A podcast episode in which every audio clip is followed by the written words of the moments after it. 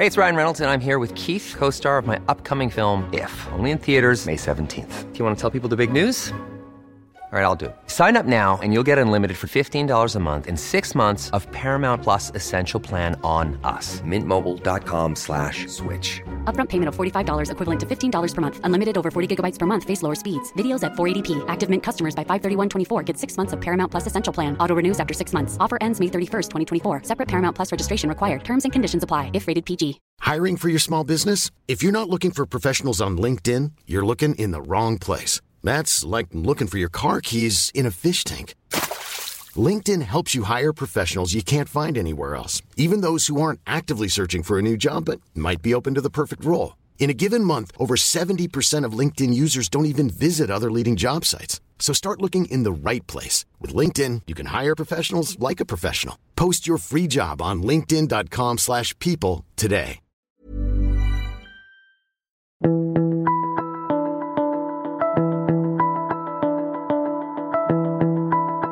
This is The Mentor with Mark Burris. Welcome to this week's episode of The Mentor. Today our guests are two businesses doing well in the creative services industry, because we're always talking about products, this is about services. But it's a place where a lot of changes are going on, and I want to talk through some of those changes. Our first guest is Bec Brown. P R Wizard runs the Comms Department. She's got staff in Sydney, Melbourne, Brisbane running P R campaigns, publicity, crisis communications, corporate comms and a whole lot more. Then later on, I'll be talking with Ezra Alperle, who is the co-founder and managing director of sixty-four Films, a video production company based here in Sydney. Okay, let's get into it.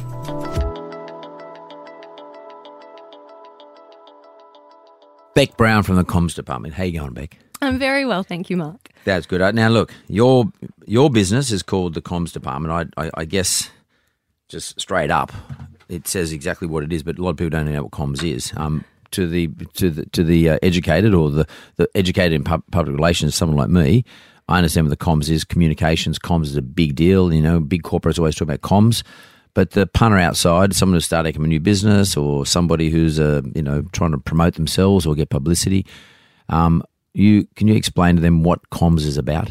Yeah, so comms comms covers a lot of ground, but it really covers um, your communication to your audience and how you how you communicate your different messages to them.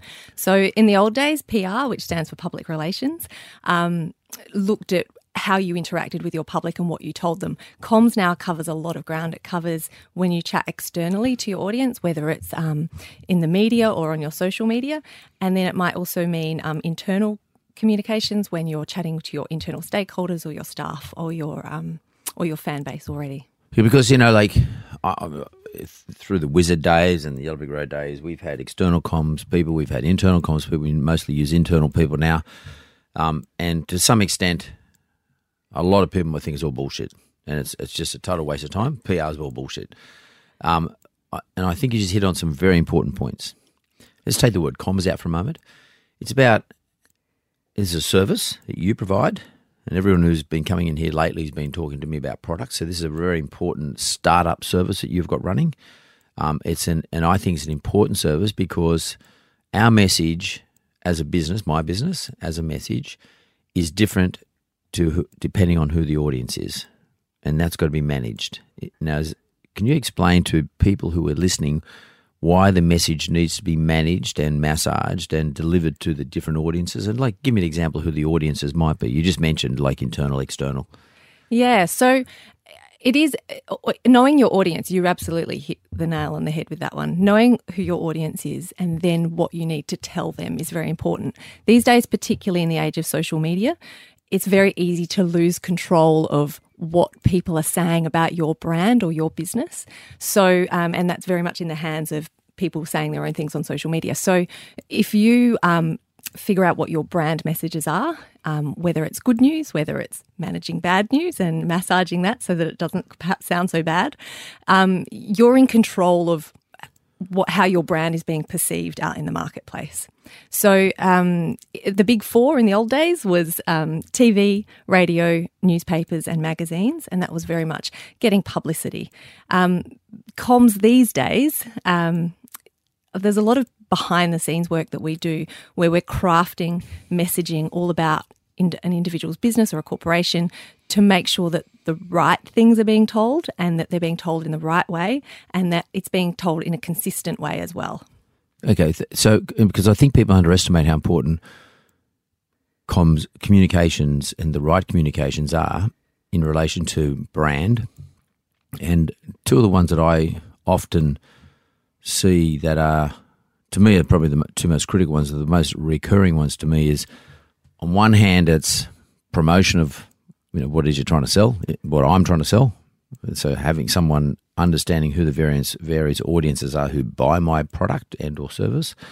But then on the flip side of that is crisis management, when someone's saying bad shit about us. Now, the first one is sort of a little bit easier, at my perception, in that it's sort of, you know, you're looking, you're talking to cheerleaders and, you know, it's it's a little bit easier. But the crisis management one actually intrigues me. Um, what are the attributes that a good comms person needs to have to try and manage crisis? The number one thing is just to have a very cool head. That's the, the hugest thing. And then the second... So don't lose it. Don't lose it. The second thing, and there's lots of strategies around how you would manage a crisis, how we manage them, um, and how I, I feel after doing a lot of research and looking at best practice is... There's two things. You need to have a cool head and you need to respond very, very quickly. In today's twenty-four seven news cycle where people are reacting instantly on social media, you need to be able to be ready with a statement, ready to go. So the biggest thing that any company or a brand can have, no matter how big or small your company is, is to actually just to have a crisis management plan in place. In, before it happens. Before it happens. So crisis management is almost like insurance. You need to, you hope to hell it never happens, but, but you've got to be ready for it, but it does. And you've got to be ready for it. So the first fifteen minutes that something happens is probably one of the most crucial. You've got to contain all the facts. You've got to work out who, who was involved. You have to um, make sure everybody is, you have to draw everybody together, make sure they're on the same page, work out exactly what has happened, then work out what your response is going to be. Now, you might put a placeholder statement out saying, we realise something uh, has just happened here and we're, we're trying to work, we're investigating straight away. Because the first thing, when there is when there is no statement, media need to fill that gap, so and so does social media. So everybody starts speculating, and the more they start speculating, the more they start growing, that story's already lost, it's already gone, it's got a mind of its own, and you're behind the eight ball. So if you put a statement out immediately saying you're on it and you're working on it and you'll come back with all of the facts very shortly, then at least you've got that time to regroup. And you've probably got an hour to really make sure that, that you then have the message going forward and you can work out what to do. So what happened to the old adage? Maybe it's different today because of social media, but what happened to the old adage, uh, good news, pump it full of oxygen, bad news, smother it? It's really funny. No, a no comment, um, which used to be very widely yep. used, now infers guilt. Yep. So if how's you say that, no, how's, how's that evolved? It's I mean, just, I, I, I actually don't know. I don't think I have the full answer for that for you, but I'm going to find that out. Um, I think people have become more and more cynical and more and more sceptical. Therefore, no comment.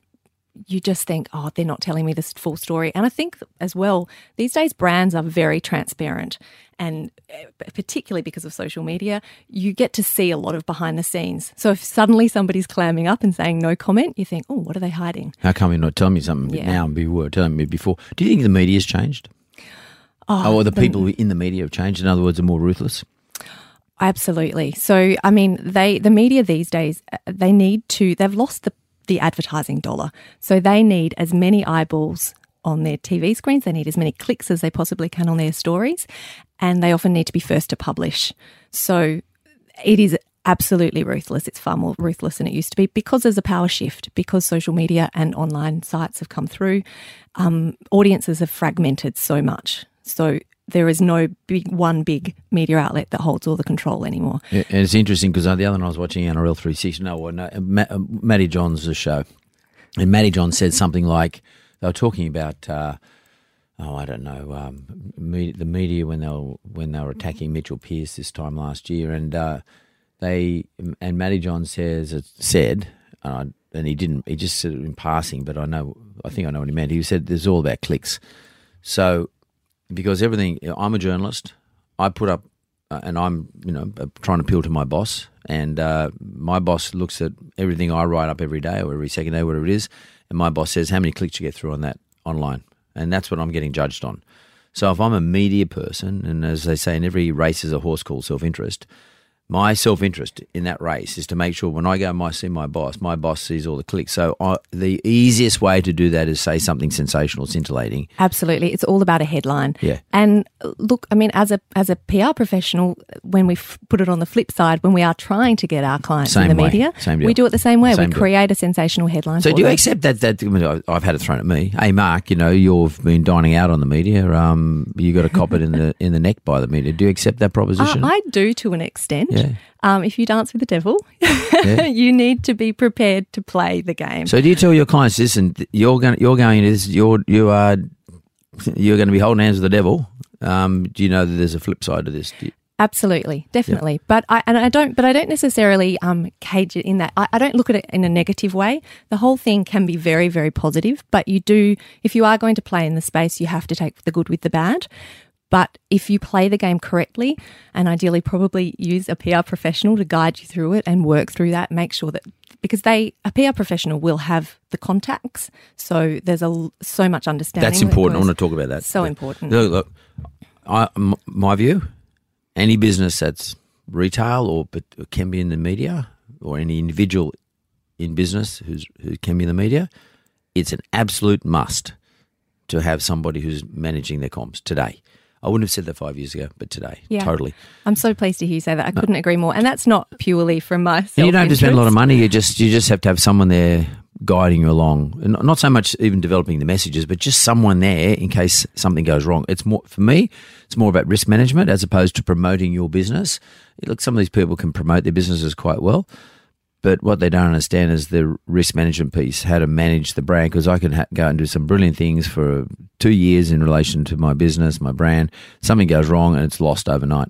Absolutely. So it's that crisis management. You've got to have someone who can jump in there and and, and, and uh, sort of basically go into bat for you. So and in terms of going into bat for, for you, um, one of the things I, what I want to ask you is in if someone's choosing a media, um, sorry, a comms person to manage these crises and manage the risk, how important is it that the individual, when you choose the comms group, that you actually make sure that you're actually not looking at the in, the, the the business, but you are looking at the individual within that group?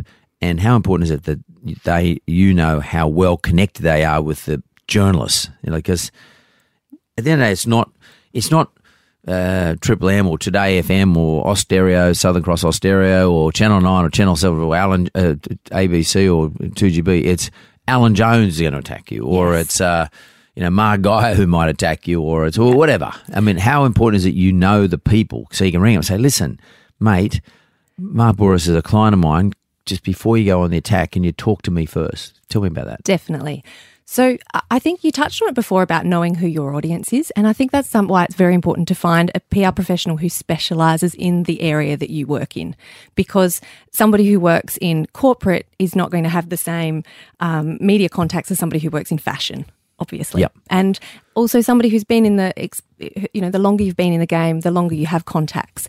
You do also need to be careful though that that that. that that P R professional has good contacts and good relationships and hasn't burnt themselves with different media over the years. The way that we don't burn ourselves with media is we are completely transparent. We will tell media if there is a story or if there's not a story. We, you never, ever lie to a journalist. That's our number one thing. Um, and so in terms of coming back to how do you know if they have the right contacts and the right um, the right Yeah, so okay. So in terms of the right contacts, it's looking at um, looking at the niche and knowing that they've been experienced in that area. I think you just want to check who their other clients have been. Because I recently employed one in our organisation, a new girl, and uh, she's great. But the question I asked her in the, with all of them in the interview is what I did, and just a tip to anyone who might be listening from our side as opposed to from your side, I ask – Um, the P R company or the comms company, I say, I first go and see who writes about people in my industry, which journalists, which papers, and I ask them, who do you know? Yeah. Do you know this person? Can you pick up the phone and ring up Colin Kruger from C B D and Sydney Morning Herald? Can you ring up uh, Joyce Malakas of the A F R and talk to her from Street Talk? Do you know them? If you don't, um, it would be a problem for me, because that means I've got to pay for you while you educate yourself. Yes, and I'm, absolutely. And I'm not, I'm maybe not prepared to invest I'd rather get someone who's already invested themselves into that environment. And I think that's really important. That makes perfect sense. How, how do you, if I said to you right now, um, N R L just had a crisis, excuse me, you know, one of the players got caught out in State of Origin last night, uh, humping another player, um, and it was in the foyer of the, you know, the hotel we were staying in. And you know, what what what would be the first thing you would say to the N R L? I would do two things. I would know that that's not my niche, yep, and I would put them on to a, a, a P R specialist who specialises in sport. However, I would definitely, because that's def- that's not a sports story, that's a mainstream story, yeah, it's generally and that's yep. going to go everywhere. Yeah, so. Correct. That's one where you need to contain. Do you all the close facts. It down, or do you, or what do you do? It, it honestly depends. You need to get the facts. What first. Would you say to players? The, the two, in, let's say the, the individual State of Origin player. What would you first say? You would find out exactly. You would say, "Was it, so? This was filmed, or yeah, yeah. Well, someone got it on a phone. Okay, great. In a toilet. oh. Um. You, you would find out straight away. You would first of all say to them, "You are not to say anything to media. You are so not you to close speak, that person. You down. Close that person down. Absolutely, you're not to speak to anybody or post anything on social media, or have your family or your friends speak to media or speak to or post anything on their socials." Would you get them out of sight? Um, probably in first instance. And what when? And let's say let's say they come into the house. How would you tell them how to conduct themselves? Would you say put your head down? Would you say smile in front of the cameras? Would you say be solemn or? Like, because sometimes I see people smiling, they look quite relaxed, it looks like they're not guilty. I mean, what's the not guilty look look like? You do need to work out what you're working with, because if those players are are absolutely never going to play the humble um, person or are never going to actually apologise or think the whole thing was hilarious, then you're probably you're going to be in a bit of trouble. So you need to work with what you've got. If you've got somebody who went, okay, I really made a mistake there. Yes, yep, got it. I've completely stuffed up. Then you would um, absolutely say, right, well, this is the look we're going for today. You are you are to be contrite. You are going to be apologetic. You are going to look very sorry, and you're going to look like you mean it. So they've got to act it out. They've got to act it out, but I, ideally you would think that they would be doing that authentically anyway. You Even if think. They're not, it doesn't matter, I guess, at the end of the day. Uh, yeah, but as and again, as long as they contain it. So as long as they don't then come out to the journalist and say, that was absolutely, I'm so sorry, that was the worst thing I've ever done and I will never do anything like that again. And then the next night they're posting pictures on their social media of them out drinking, having a fun time. As long as there's not going to be that um, disconnect. Just like everyone in the world, um, I guess you've been watching our, our friend Mister Trump. Um, what do you think from a brand point of view? How do you feel? What do you think he's conveying and what would you say to his organisation right now? This is where um, this is where this is where when you take if you take on a client who is unpredictable, unhinged. Do, do you think that's part of it though? Do you th- maybe do you think perhaps they're saying to him, be unpredictable, be unhinged, because you really t- t- because you're sending a message to Um, Kim Il Jong Il, whatever he's the guy from North Korea, and you're sending a message to Putin. Uh, it's better to be a, a little bit unpredictable, a little bit unhinged. Do you think that's part of it? Oh, I'm not convinced. I I would love to think that there is that level of strategy behind it, but I'm not convinced. What about the look on his is. face all the time? He looks like morose. I mean, he's got he's got that look. I mean, I don't know if you saw him the other day. He pushed another politician oh out of the way goodness. to get in a photograph. The president of Montenegro. Yeah. That was disgusting. Yeah, I know. I know like, but do you think that was? Uh, do you think he did it? Look, I, I did a T V show like he did, and I can tell you now that a lot of stuff we do in the T V show is just performance. It's just we're we're sort of hamming it up, acting it up. Sure, it's not real from my point of view, anyway. Um, and I I hope to think that. That's the same for him. But when I see him do that sort of thing, it's it's the sort of antics you do in the T V show. Like, uh, I'm the boss, you know, you call me Mister Trump or Mister Boris, you know, they look like that. But then I don't know, do you think he's actually hamming it up or do you think it's it's real? I think it might be somewhere in the middle. Yeah. I, what would you say to him then? What would you say to his team? Hey, Would you say anything? Or would you just let it go? I, I personally... Do you, think do you think it's right? Do you think his brand looks right? I mean, what's no, your I feel? No, I think it's terrible. I, I wouldn't personally take on a... Cl- I would never take on a client. Yeah, no, like but that's, that. no, that's that's too easy to escape. I'm not going to let you get out of it. Come on. Give no, me something. No, I just that, wouldn't. I would say... It doesn't matter. Give me something. What would you say? Give me a view. Give me a view on what you think he is and what do you think you, you, you would be telling him. I He's would... going to offer you one hundred million dollars for one hour. So you're not going to say no to that. So what what would you say? The problem is, is that he would never take my advice. Doesn't matter. Doesn't matter. Well, that's a good, that's a good deal. Don't be, don't be P R now to me. You're wriggling out of it. Come on, give me a straight answer. Come on. Tell what me. Would I say to him? I, I would. He would just need to completely change. He He's listening to, too, by the way. He, he listens to the show because he often sends me a, a note. So, what do you think you'd Mister say, Mister Trump? I've stayed in many of your hotels, and I think that they're wonderful. However, in terms of when you are running a country, you need to pull your head in. Yeah. I would be yeah. simply saying that he, you, you hit the nail on the head when you said that he's acting like he's acting up as if he's on T V. The world stage is not T V, but apart from he's never going to. Oh, sorry, I know I he's never going to listen. He obviously doesn't listen to his own people either. But no, exactly. Uh, he's just fired today. His new his yeah, P R person. Yeah. So no, clearly, the guy resigned. Oh, did he? Yeah, the guy resigned, yeah, I after three months. I wonder if the P R said that or if he... Huh? Well, there you go. Yeah. Resigned for personal reasons. Sounds like a P R statement yeah. to me. yeah. I mean, I remember in the Packers organisation when Kerry was live, everyone, when, when a C E O went, they left for personal reasons. but, but like, it, it's, it's, but I mean, it's, it's a big issue. It's quite an interesting issue too. Um, he could turn, he could turn everything. I mean, everybody is waiting for him to fail. And it, there's two sides to the story because he's hugely entertaining. Mm. And therefore the media love him and love to cover him because he's ridiculous. And again, clicks on stories. I'm sure when mm. he pushed the president from Monte- Montenegro out of the way, that got so many clicks. So the media I reckon he's doing it on purpose. It. I reckon he knows.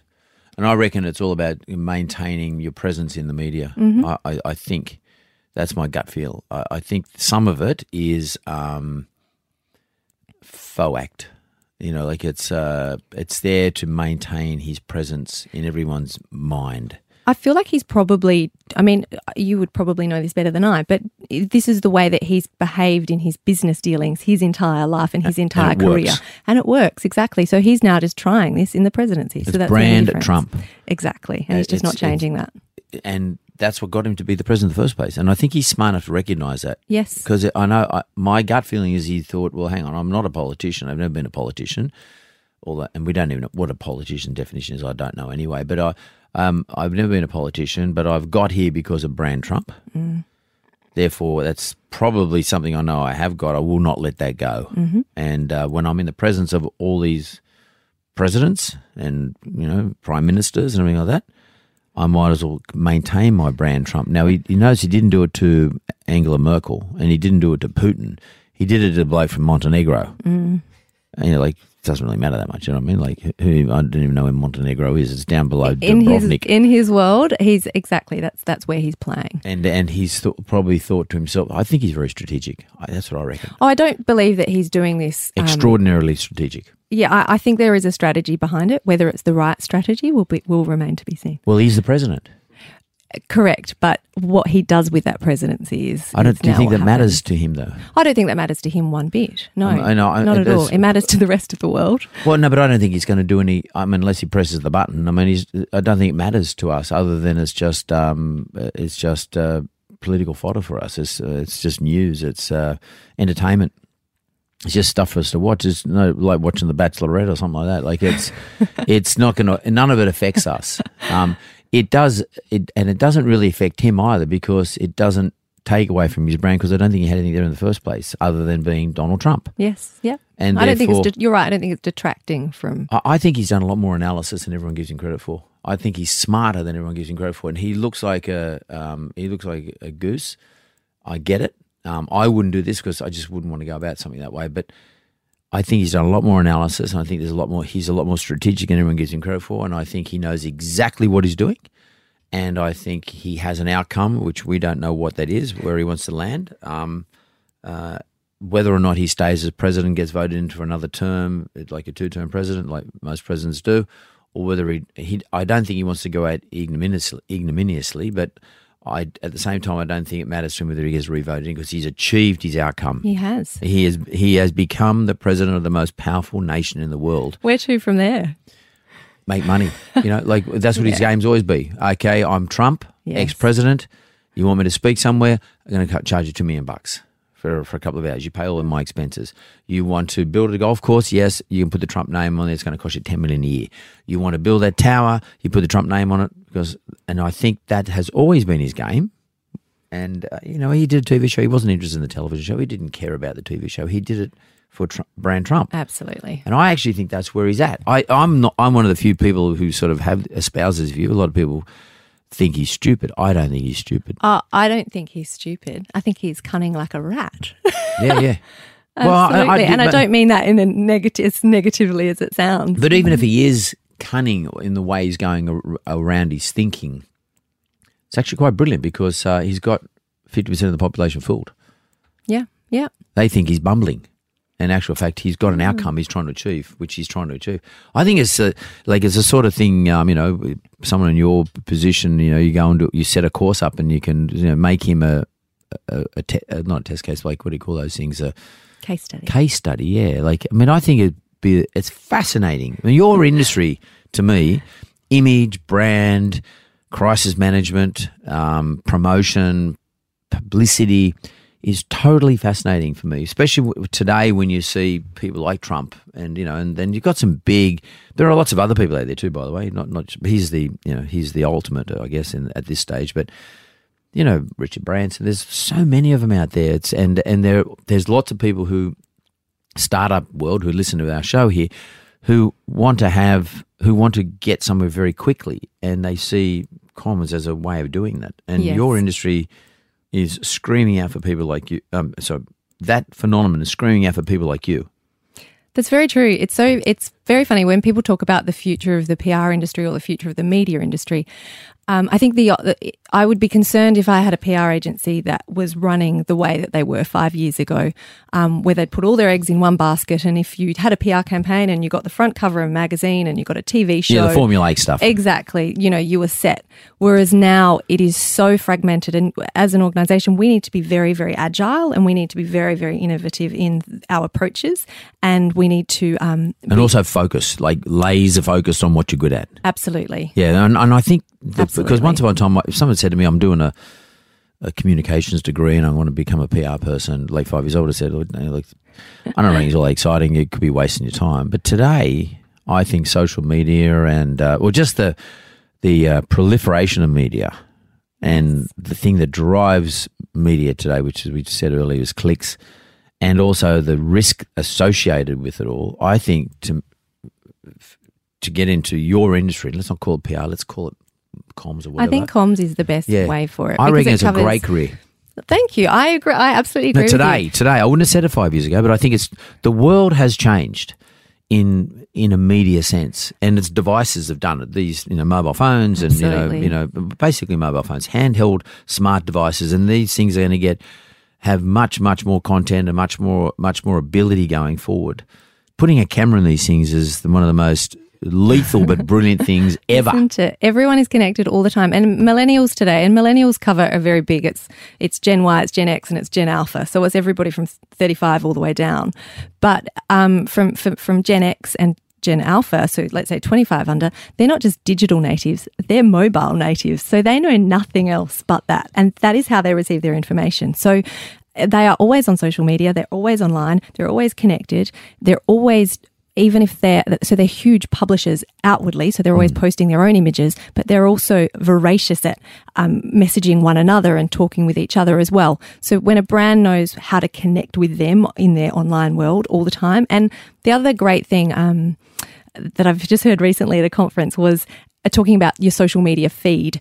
And it's called a feed for a reason in that you need to feed it. So you're constantly having to create content. With a which, voracious with, appetite. Exactly. And media are having to do the same thing. So there's so much scope for work. My day is my day is always different every day, every week.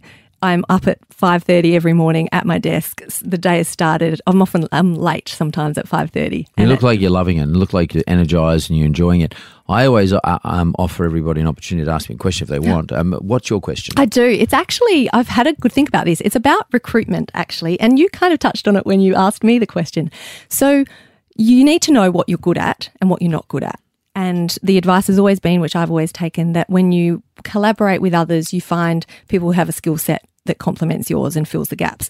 So that's all well and good perhaps in the early days, but when you're as an expert like you are and the stakes are a lot higher, you need to make sure that the people who are filling those gaps are absolute experts in what they're doing. So other than doing your due diligence and, you know, like you've said, phone having a chat to the media and asking if they actually know a P R professional. Do you have any other tips for how to hire an expert in an area that you may not be so proficient in? The most one of the most famous debaters in the world was a guy called Ralph Nader.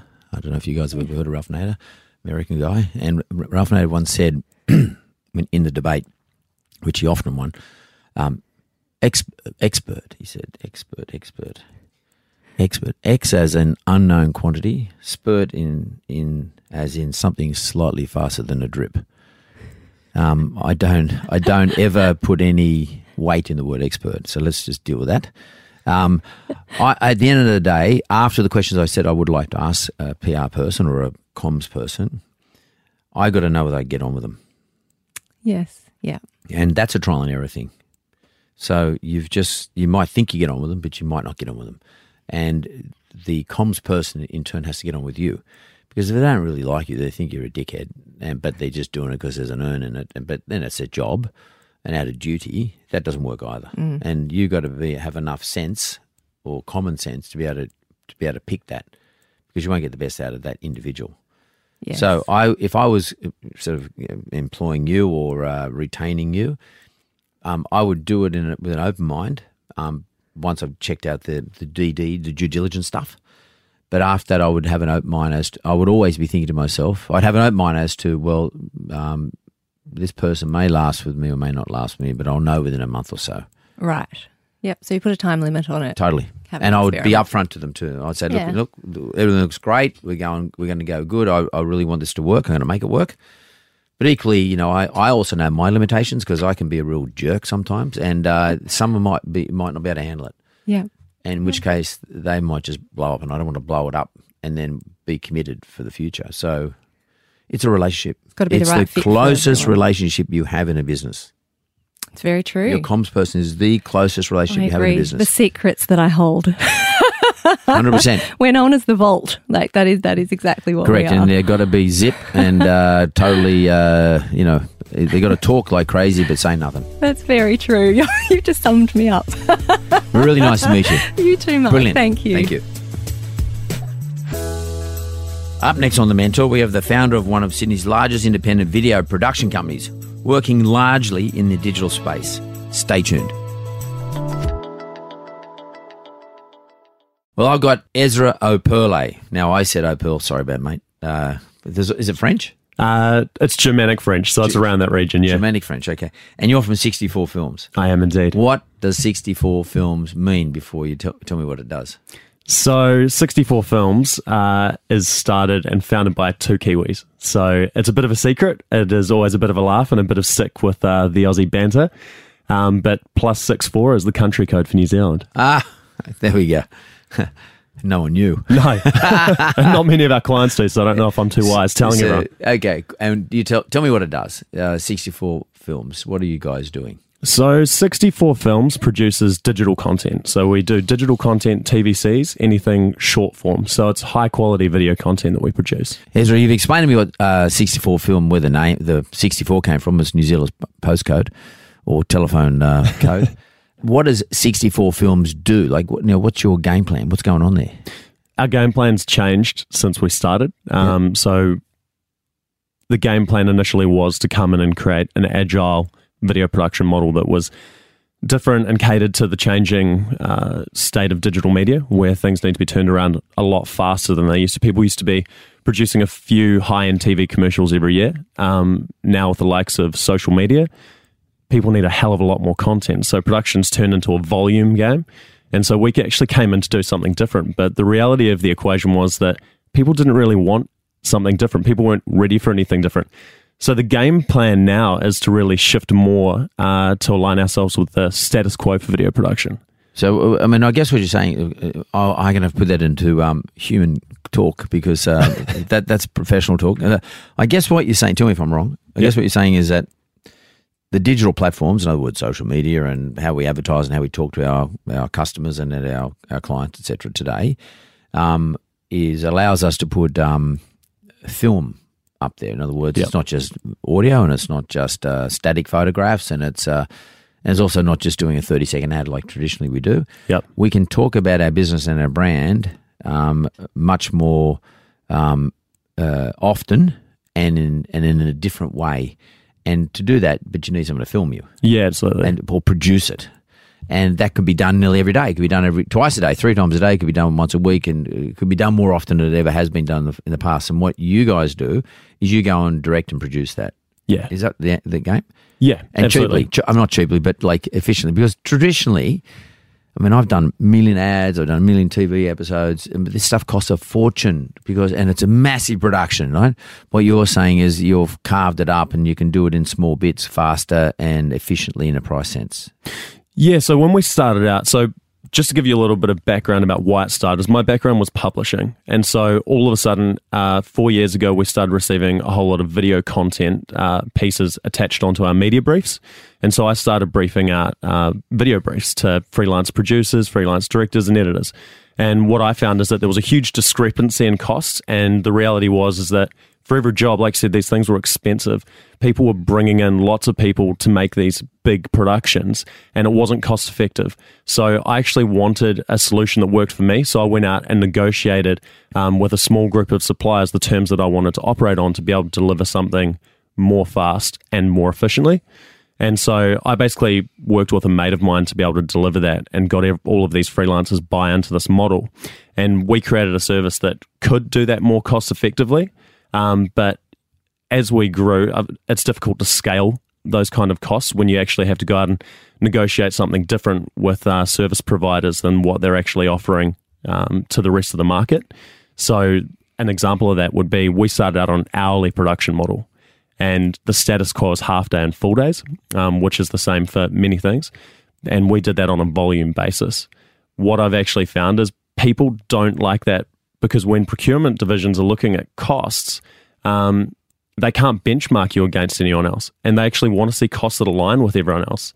And so we did deliver this agile service. We obviously implemented other systems like project management software to mean to make sure that we could deliver it very efficiently and effectively.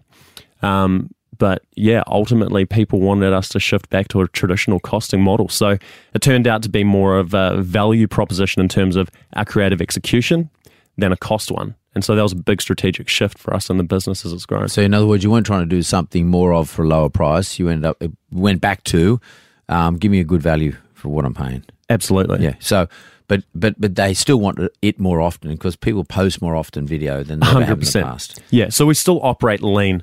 Um, I believe, you know, if people get frustrated uh, as business owners when, or marketers or people working to tight budgets, when you roll into a set and you see, you know, five people chilling out having a cup of coffee, um, you want to see everybody working. Mm. And so we still operate a very lean production model. We only have the cast and crew on that are required to deliver the production value that's going to be required. And so that's kind of our brand promises. Mate, I understand exactly what you're saying. I, every episode costs half a million dollars. And we had seventy-two hours of film for forty minutes of television. Yeah, that's absolutely normal. So we shoot to edit. So that's yeah. another big thing. A yeah. lot of people are rolling all the time. And then the roll-on effect of that is that you're sitting in the post-production suite, like I said, going through seventy-two hours of footage when you're only actually going to use forty minutes of it. Mm. Yeah, th- th- so you, you've sort of um, uh, deconstructed the process and taken out the inefficient stuff and created and just held on to the efficient stuff. So if I'm a small business owner... and I want to get out on, um, I don't know, a small business, a medium business, whatever it is. Um, and I, because I mean, I guess I, I looked at in the brief, some of your clients are big names, but let's, yeah. we're talking to small people now. This is our audience. Um, what, what do you offer? Do, does your business offer? sixty-four Films, what does it offer to, say, a medium sized business who wants to basically keep their their audience updated as to what they're doing. I mean, I mean, you might. I'm not suggesting you're going to go and give this do business for these guys, but what would you sort of say to them? You know, like. Uh, We want to film you every morning, coming and have a cup of coffee, doing your staff meeting, and uh, let out your customers see how you interact with your staff. I mean, is that the sort of stuff you're talking about? I believe that brands need to tell stories and they need to tell them well to engage people. And one of the biggest challenges um, and one of the biggest value propositions that we offer to these small to medium businesses is you're getting cinematic quality. So the quality of content that you produce reflects your brand. Um, so if, if you're a premium brand like I don't know, a Vogue, um, who's one of our clients, you shouldn't be out there producing stuff with terrible lighting and, uh, you know, low production quality. You should be doing pres- something that's produced pretty slick, looks clean, is reflective of your brand. It's going to come across more professional and it's going to engage your audience more. So what we deliver is for a far lower budget because we operate leaner and more efficiently. You get that high-end cinematic production value um, for a lower budget. So does that mean you're you're using like f- film quality film in terms of your, your cameras or? And- yeah, so we shoot on a range of cameras. It depends what you need. Technology and cinematography has evolved massively. Right. So stuff that was costing hundreds of thousands of dollars. I mean, we still have hundreds of thousands of dollars of gear because we need it. Um, but you know, you can get a great camera for five thousand dollars now. You don't have to go and spend thirty grand. But I guess, you know, on the scale for that, um, we absorb a lot of those costs purely because we do have a lot of internal resource and we've structured our business that way um, to be able to create more efficiencies. Obviously, we find efficiencies working with internal staff over external staff where we can. So we've got seven full-time staff, which enables us to deliver a higher value proposition than someone who has to bring in everyone and hire everything. So that means that, yeah, we can, we own a RED camera, which is the high-end cinematic mm-hmm. production quality camera, and we can go out and shoot on that for a fraction of the cost it would cost someone else to do the same thing. So, like, it, it, you know, like our audience are small business owners, and they're all budding entrepreneurs or innovators, and they're, they're sort of sitting there thinking, okay, what has Ezra got for me? Like, uh, what can I learn from Ezra? What what has Ezra done that I can do in my industry? And they they might ne- probably more than likely aren't in the production industry, like you know, like video production industry. They might be, but they're probably not likely to be. But what principles do you think um, a listener could general principles they could take from what your what you guys have done? I mean, is it the deconstruction process? Is it the uh, the ability to produce more and more often, but at a lower cost? You keep using the word lean. Um, is it the um, provision of a platform for your Vogue um, to all Vogue's customers, uh, Vogue's readers, I should say, Vogue's audience? And what do you think a, a listener could take from you that they could use for their own business? What what advice would you give to them that you find has made you successful and allowed you to get your niche and do well at it? Well, I don't think that uh, what actually will deliver the value isn't about me telling people how we work on a back end or what our process actually is. I think something that's far more universally applicable to every person in that business ownership position is um, just to educate people on the difference between what you're getting when you work with a freelancer versus a production company. Um, because we're quite often just asked, hey, we need a videographer, we need a video that is sixty to ninety seconds, how much? Hmm. Um, the real value that you're going to get from creating content as a business owner is by creating something that really engages your audience in a useful and meaningful way. And what you don't get when you hire a videographer to do that is basically you get a run and gun style piece of content. So that's great. You can stick a camera in front of anyone and you can film them saying anything. That's fine. What you get when you work with a production company and when the real value comes from is that creative ideation. So that's you so know, you're, you're, you're so you, you're saying you, you you're part of the messaging. You're part of a hundred percent, a hundred percent. It is absolutely about have sitting down and chatting to these business owners about what they're actually trying to achieve, what their brand is, what their brand story is, and how we can engage that audience.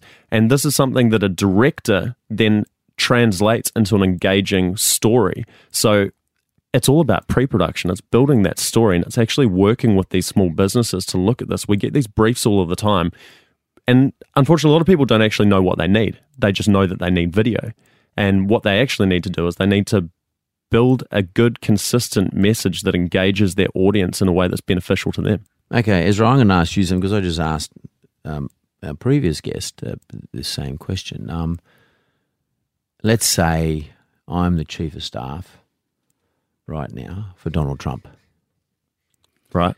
And, you know, you were sitting back and um, just seeing how t- Trump's being portrayed by the media. And I'm looking at it too as a chief of staff, and I'm saying to myself, I really don't like the way you look, Donald. Uh, it's not coming. It's not cool. Uh, and we go along to you guys, sixty-four Films, and we say, look, we need video content um, because we want to put up on our on our Twitter page or whatever, I don't know, whatever, whatever you uses, Facebook. Um, what would you say to me? What would you ask me? Jeez, that's a tough one. What would I ask you if you came to us yeah, with a what brief you, what, to in, work on yeah, what would you Donald ask Trump? In, in, in, yeah, in the brief. I mean, what would you say to me? I mean, as an example to the people listening where your value proposition is. I mean, I, I know you can produce it. I know you can produce it probably lean. I'm Because I'm going to say to Matt, I've only got a, you know, a small budget. Um, so you, you, you say, okay, I, I can get a, a videographer or lighting. I can get all that stuff sorted and audio. But what you're offering is some some intellect. And what would you what would you ask me? You, you don't have to give me. You don't have to tell me how I should be running my campaign or how I should be conducting myself. But what would you ask me? What are the questions you would ask me to work out what you should advise me in terms of the creative, the messaging? The first thing I would ask is what's the challenge you're trying to overcome. Um, so, you know, looking from the outside in, honestly, with Trump, it's a tricky one. Oh, I'm going to answer it because I'm Trump's. Okay, yeah, all right, so go chief, for it. Chief, okay. So ask me the question. So what's your first question to me? Uh, so what's the challenge you're trying to overcome? Um, what are you looking, what what direct result, what's your primary objective I, of this I th- video? I think the president is coming across as looking like a grump and a little bit arrogant and, uh, and in some cases a bit silly. Okay.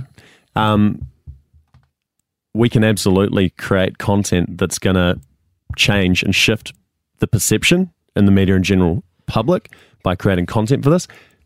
The only challenge that we have, which I'd put back on you, is obviously Trump is outspoken across all different mediums. So is he going to then be posting tweets that contradict what we're trying to he achieve? He will, he will, because I can't control him. But, but at the same time, I'm the chief of staff and I'm responsible for the outcomes because he'll always blame me. If he loses the next election, he's going to blame me and I don't want to lose my job. So I've got to, con- I, I can't contain him because he's always going to be off the cuff and he's always going to be outrageous and outspoken and he's going to use every medium or media that he can get get access to. But we need to do something to balance it up. Okay. And and he, and by the way, the, the president's open to it. I think we leverage the fact that he is outspoken and then we would integrate that and actually build our content around that fact. Because I guess if we're building content around this outspokenness in a more open and consistent way, um, we can actually have a little bit more control in terms of what people are actually seeing. Um, obviously, what would you, you like us to? See, what would you like? What do you? Th- what would you advise me, Ezra, that you think the punters would like to see with the president? Maybe him having a cup of tea with his wife and kids, or and what are you thinking? I think. Uh, to be honest, I think Obama did this really well. He did a lot of uh, pieces with industry forum leaders. He just had a bit of quick. He was willing to do stuff with comedians and all sorts of various people, right? Yeah, yeah, yeah. Um, that it's kind of, it creates a very personal element. I kind of feel like per- Trump has a quite standoffish corporate. Pers- yeah, very corporate persona. Yeah. He comes from a business background. Yeah. So I think we could humanize him um, a bit by actually putting him in some more socially relatable scenarios. Yeah, I, I, and I agree, as Chief of Staff, I agree with that. Um, I think we need to humanise, because he's actually not a bad person, I'm talk, speaking as Chief of Staff. Um, you know, he's a good guy, he's, but he's got this um, armour that he wears, this corporate armour that he wears, and he thinks that he has to be the boss. B O S S, big B, big O, big S S.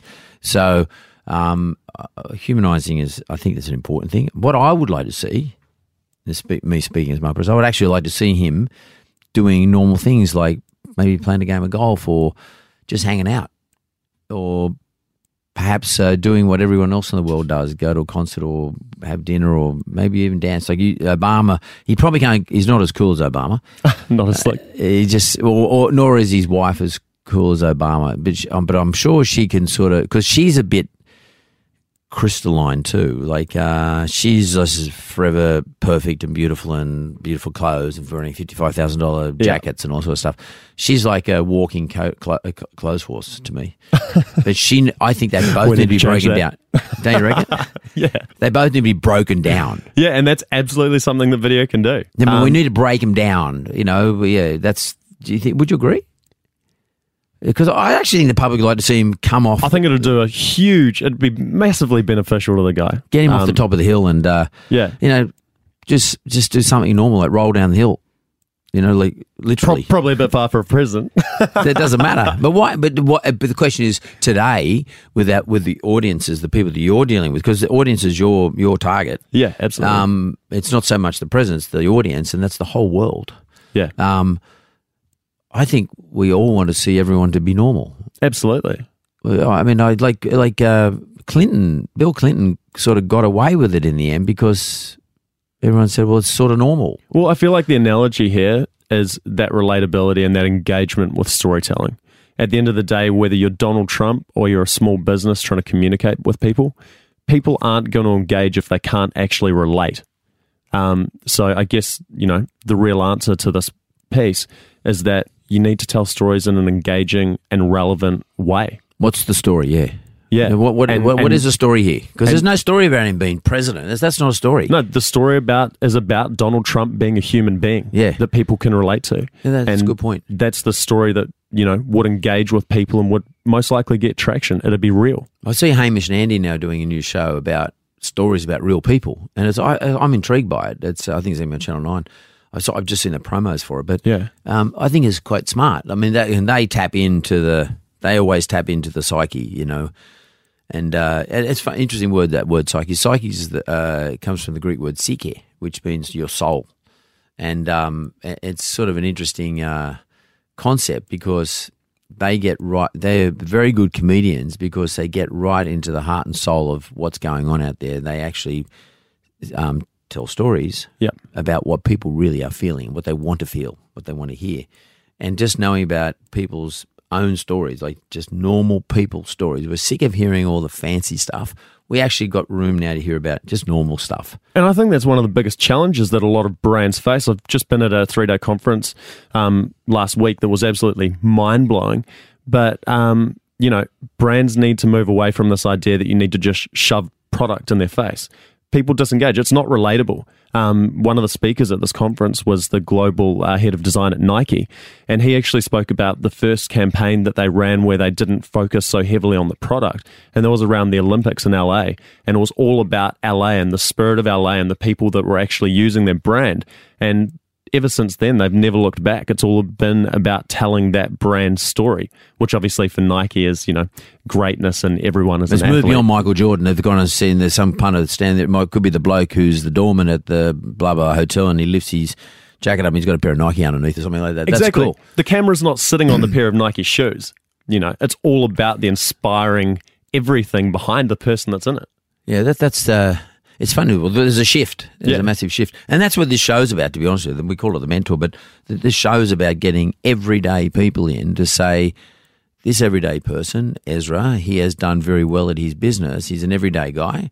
He's not uh, Donald Trump, he's, but he's Ezra. He's got a good business. He understands his marketplace. He's worked out how to get from his old position to the new position. He's seen an opportunity, and he's blended it all together, and he's doing well. And Ezra has bothered to come in here to explain to everyone who's listening to the show what he's done. He's sharing your success. And Absolutely. also, and obviously there's always problems, but your success with uh, everyone in Australia uh, who listens to the show. And there's, you know, hundreds of thousands of them. And the the, the name of the game here is sharing. And uh, I think, and, and, and that's sort of come about because social media makes us share. Yeah. This is an opportunity for people actually to share with what they want to hear about. Absolutely. Because, you know, I, I'm always getting thrown in my face through through my various accounts. Everyone everyone else is, the media sharing everyone else's story when I don't necessarily want to hear about Chappelle Corby, but they're sharing it with me. Yep. What this is an opportunity to do here, and I really appreciate people like yourself, is for you to come and share with people and they can choose where they want to hear about it and they get something out of it. Valuable. Yep.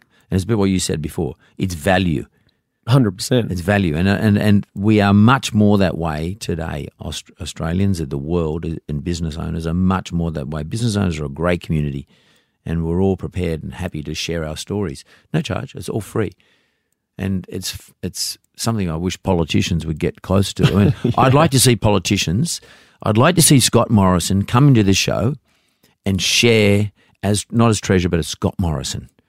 something with us. And that's that relatable human element. Yeah, but yeah. I'm sure he's just a good bloke, but I'm going to judge him because he doesn't give me that good bloke stuff. He just gives me that steely-edged treasurer, firm, committed, all the stuff that he thinks that he's been told from a, an agency or somebody that he should be as a brand. But if he gave us his story, I mean, I'm sure you could film his story, and, and maybe you could. We could. And if we get him in here, we'll get it. We'll get you to film it. Um, and you do it for free. That's yeah, value. Sure. We'll yeah. shoot it on a red. yeah, get up, get the red in there. Yeah. For those people who don't know, the camera that Ezra's talking about is probably, I don't know how much they cost. They're pretty expensive cameras. Oh, just the base, like the actual body is thirty grand. Yeah, okay. Yeah. Um, so they're expensive to use. Um, um, but but nonetheless, they give you the best quality, and they've got all the features, and they can yeah, do everything, you can do everything with them. Yeah. Um, Ezra, one question. What would you like to ask me? Um, mate, the thing that I'd like to ask you is, obviously, as a business owner yourself, um, having used these services, you've said that you've used creative services before. Obviously, yep. It's a no-brainer. I've listened to some of these podcasts before. You talked about some of the media that you got um, when you first started out. Uh, how do you see the creative service industry changing? There's a lot of talk about it shifting from an individual siloed a- agency model to a full service. Um, And we're seeing a lot of change. There's obviously technology is one consideration. So there's platforms uh, where people can, you know, use a platform as a tool to bring people together. Um, there's agencies that are trying to deliver, you know, P R, creative agency services, production services, or you can still break out into the, the full-on separate suite. How do you think this is going to change? I can, I can only answer from my point of view, but I think that there are so many avenues, so many platforms, so many ways to get your video and or audio into the marketplace. Um, it's so complex, and the messages are becoming so complex, and the audience are becoming so fractured, and so many audiences who have an appetite for a certain type of delivery that I think is pretty much impossible to have a um, a place where you offer everything to everybody.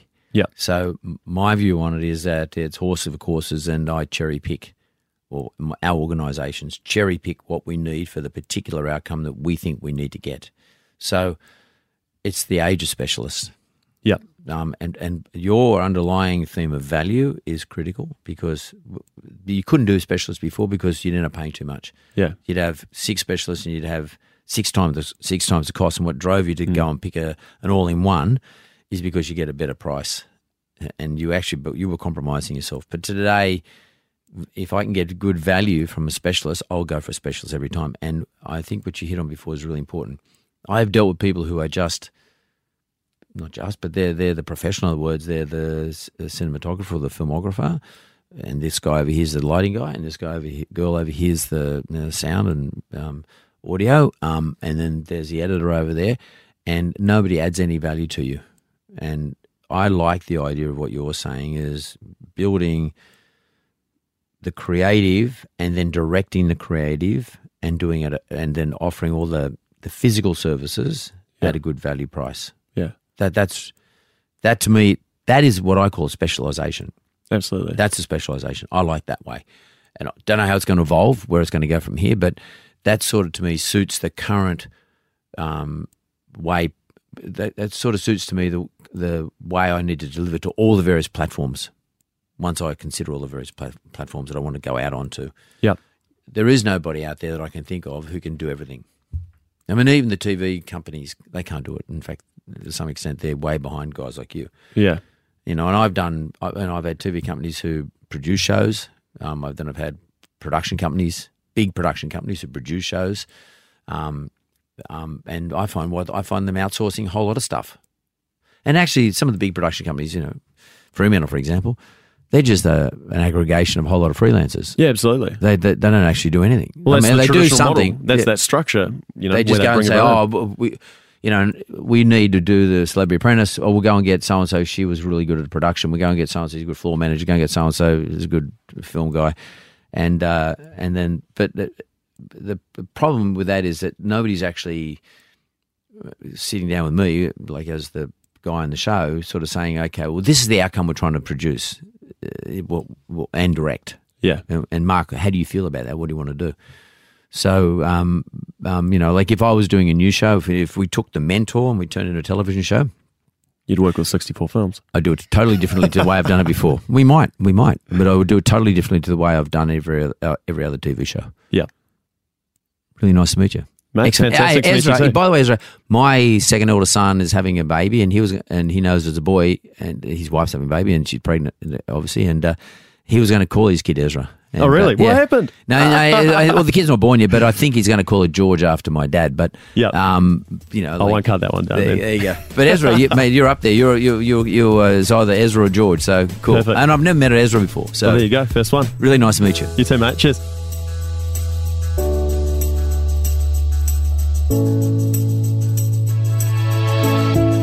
This has been The Mentor with Mark Burris.